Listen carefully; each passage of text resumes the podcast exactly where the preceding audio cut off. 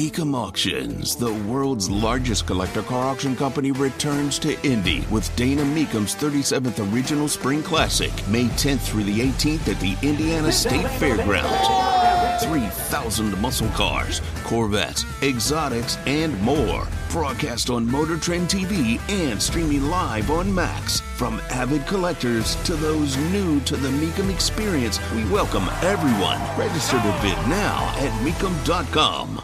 So it was a robbery in Brownsburg of one of my sponsors. Tony Katz, good to be with you. Premier Arms in Brownsburg is a firearm shop, but they are also a jewelry store. PA Jewelers, a jewelry store inside. I've engaged many purchases from them, and I will going forward. Somebody came in posing to look at rings and engaged a series of bait and switches, stealing three rings valued at over $10,000. Bryce Curry joins us right now. He is the owner of Premier Arms in Brownsburg, PremierArms.com. I was watching the video because, of course, you have the security video of this happening.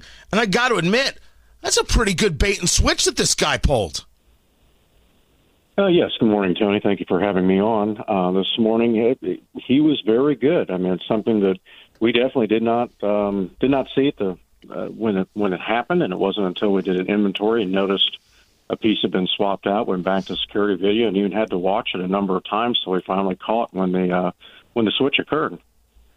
Things like this, I mean, it takes a pretty brazen guy, Bryce, to rob a jewelry store inside of a gun store. That's a pretty brazen thing for someone to do.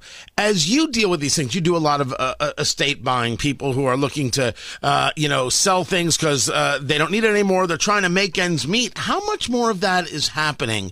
The idea of the making ends meet, the economy being an issue, and therefore, in a weird way, increasing your business.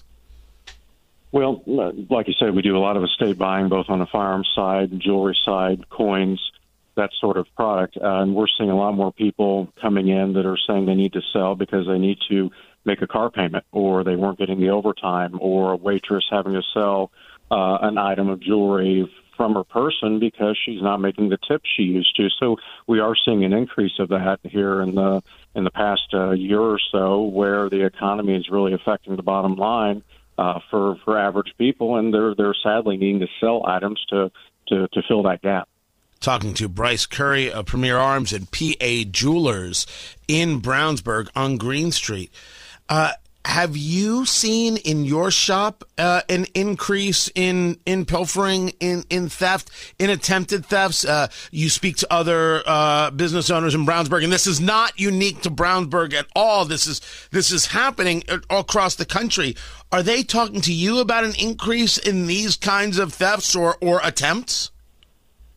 We are seeing, sadly, yes. Brownsburg is kind of a nice bubble because it is a very, very safe community. We've been there over 21 years and had really no issues. This is the first large theft that we've had. But in the past 6 months, we did have an incident of a shoplifting incident that occurred that some individuals tried to take some things. So we are starting to see a little more of that. Sadly, just as you said, the economy worsens and people are getting more desperate and more brazen. In the going after this guy, as I know it, there is a video, right? I was able to see that. What comes next? Is Brownsburg police working with you? Is this do other groups get involved? Is this something that happened in Indiana? Does anybody travel across state lines? Where are we with this? Well, I don't want to get too much into the details because I don't want to jeopardize anything the Brownsburg police are working on, but they are amazing. That's one of the reasons I like being in Brownsburg. It's a very safe community. The police department there is, in our opinion, second to none. Detective Stanford at Brownsburg Police Department is actively working on this. I talked to him just a few days ago. They do have a couple persons of interest, but they're having problems, narrowing it down. So that's why they put this story initially on Facebook, and a couple of the media stations picked up on it. So they don't have anybody in custody, but they are, I think, closing in on this individual. Talking to Bryce Curry, the owner of Premier Arms and PA Jewelers in Brownsburg, PremierArms.com, a sponsor of this very show. You know, I'm in there.